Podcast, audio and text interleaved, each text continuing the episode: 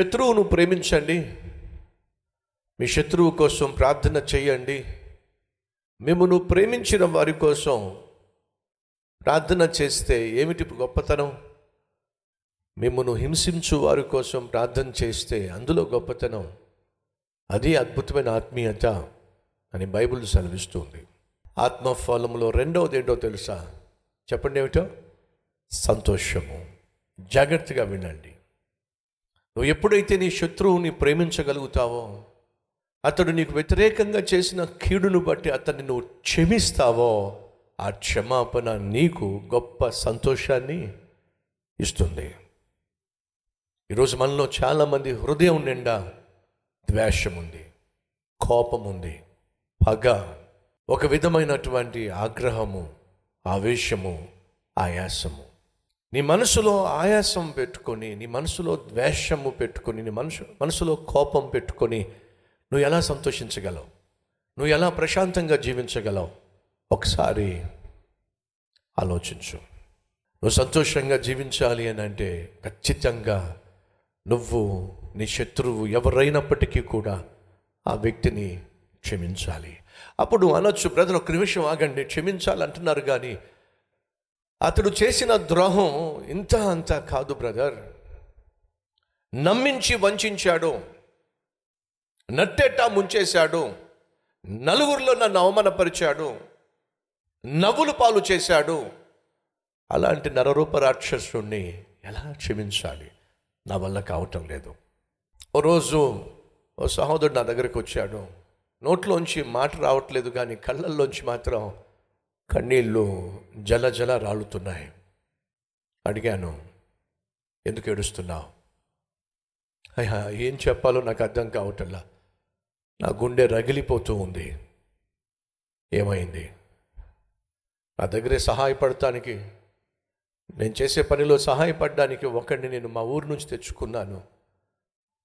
వాడిని నా ఇంట్లోనే పెట్టుకొని ఒక అన్నయ్యలా వాడికి ఏ లోటు లేకుండా చూసుకున్నాను. కానీ అటువంటి వాడితో నా భార్య అక్రమ సంబంధం ఏర్పరచుకొని, నేను మధ్యాహ్నానికి భోజనానికి సడన్గా ఇంటికి వెళ్ళేసరికి తన పాపం బయటపడింది. అది చూసిన నేను తట్టుకోలేకపోతున్నానండి. ఇంటికి వెళ్ళలేకపోతున్నాను, నా భార్య ముఖం చూడలేకపోతున్నాను, నాకు నిద్ర పట్టడం లేదు, పని చేయబుద్ధి కావటం లేదు. నా గుండెల్లో ఒకవైపు కోపం, మరోవైపు వేదన రగిలిపోతూ ఉంది. ఏం చేయాలో తెలియక మీ దగ్గరకు వచ్చాను. నాకేం చేయాలో అర్థం కావటల్లా, కానీ నా గుండెల్లో మాత్రం ఆరని మంటలు నన్ను ఉక్కిరి బిక్కిరి చేస్తున్నాయి. ఏం చేయమంటారు? అప్పుడు ఆ సహోదరునితో మాట్లాడుతూ, నేను చెప్పింది ఖచ్చితంగా చేస్తావా?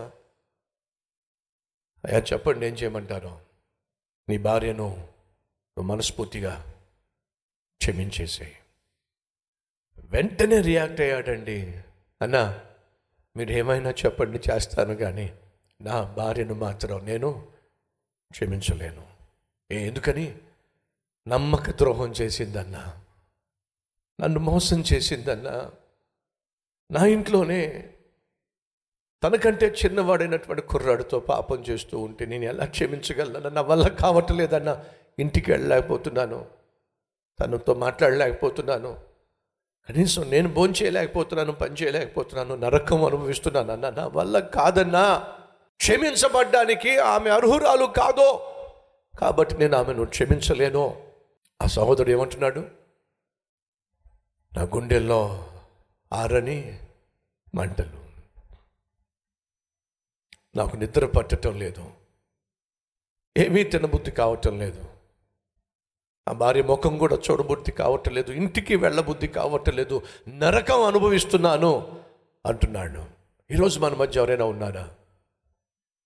ఎవడో చేసిన ద్రోహానికి, ఎవరో చేసిన అన్యాయానికి, ఎవరో నీ మీద వేసిన నిందకు నీ మనసులో రగిలిపోతూ, మనసులో వేదన పడిపోతూ, లోపల కృంగిపోతూ, ఇంతగా నమ్మితే నన్ను మోసం చేస్తాడా, ఇంతగా నేను నమ్మితే నన్ను ఈ విధంగా దగా చేస్తాడా, ఇంతగా నమ్మితే నన్ను ఈ విధంగా దగా చేస్తుందా అని చెప్పి లోపల కోపాన్ని, పగను పెంచేసుకొని, ఒక విధమైనటువంటి ఆయాసాన్ని పెంచేసుకొని, ఉక్రోషాన్ని పెంచేసుకొని, నువ్వు నిద్రపోకుండా, నువ్వు తినకుండా, ఒకవేళ నువ్వు ఉక్కిరి బిక్కిరి అయిపోతూ ఉన్నట్లయితే అసలు నష్టం ఎవరికి జరుగుతుంది?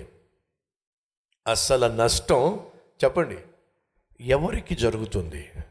క్షమించలేకపోతున్నా నీకే అసలైనటువంటి నష్టం జరుగుతుంది.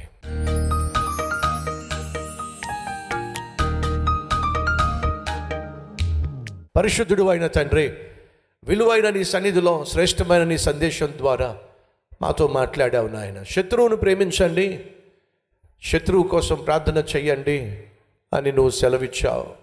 అనేక సందర్భాల్లో అది మాకు అసాధ్యంగాను నాయన కష్టతరంగాను అనిపించినప్పటికీ కూడా మరొక్కసారి విలువలతో కూడిన సందేశాన్ని మాకు ఈ సమయంలో వినిపిస్తూ, మేము సంతోషంగా జీవించాలంటే, ప్రశాంతంగా జీవించాలి అంటే మాకు వ్యతిరేకంగా ఎవరు ఏం చేసినా, ఎంత గాయపరిచినా మనం క్షమించేయటమే మా జీవితంలో మేము సంతోషంగా ఉండడానికి ప్రధాన ఆయుధము అనే అద్భుతమైన సత్యాన్ని నేర్చుకున్న మేము ఆయన ఇది మొదలుకొని క్షమించే తత్వమును అలవర్చుకొని, శత్రువు కోసం ప్రార్థన చేసి వారి రక్షణ కోసం ఆయన నీ సన్నిధిలో గోజాడే కృప మాకు దయచేయమని, భర్తను లేక భార్యను లేక ఇంటిలో ఉన్న వారిని, కుటుంబ సభ్యులను ఆయన క్షమించవలసి వస్తే వారిని క్షమించి వారితో సమాధానపడి సఖ్యముగా జీవించటము నాయన నువ్వు ఇష్టపడుతున్నావు. కాబట్టి సఖ్యత క్షమాపణ సమాధానాన్ని ఇస్తుంది, సమాధానం సఖ్యతని ఇస్తుంది, సఖ్యత సంతోషాన్ని ఇస్తుంది. అట్టి సంతోషం నాయన ప్రతి ఒక్కరూ అనుభవించులాగిన సహాయం చేయమని యేసు నామం పేరట వేడుకుంటున్నాం తండ్రి. ఆమెన్.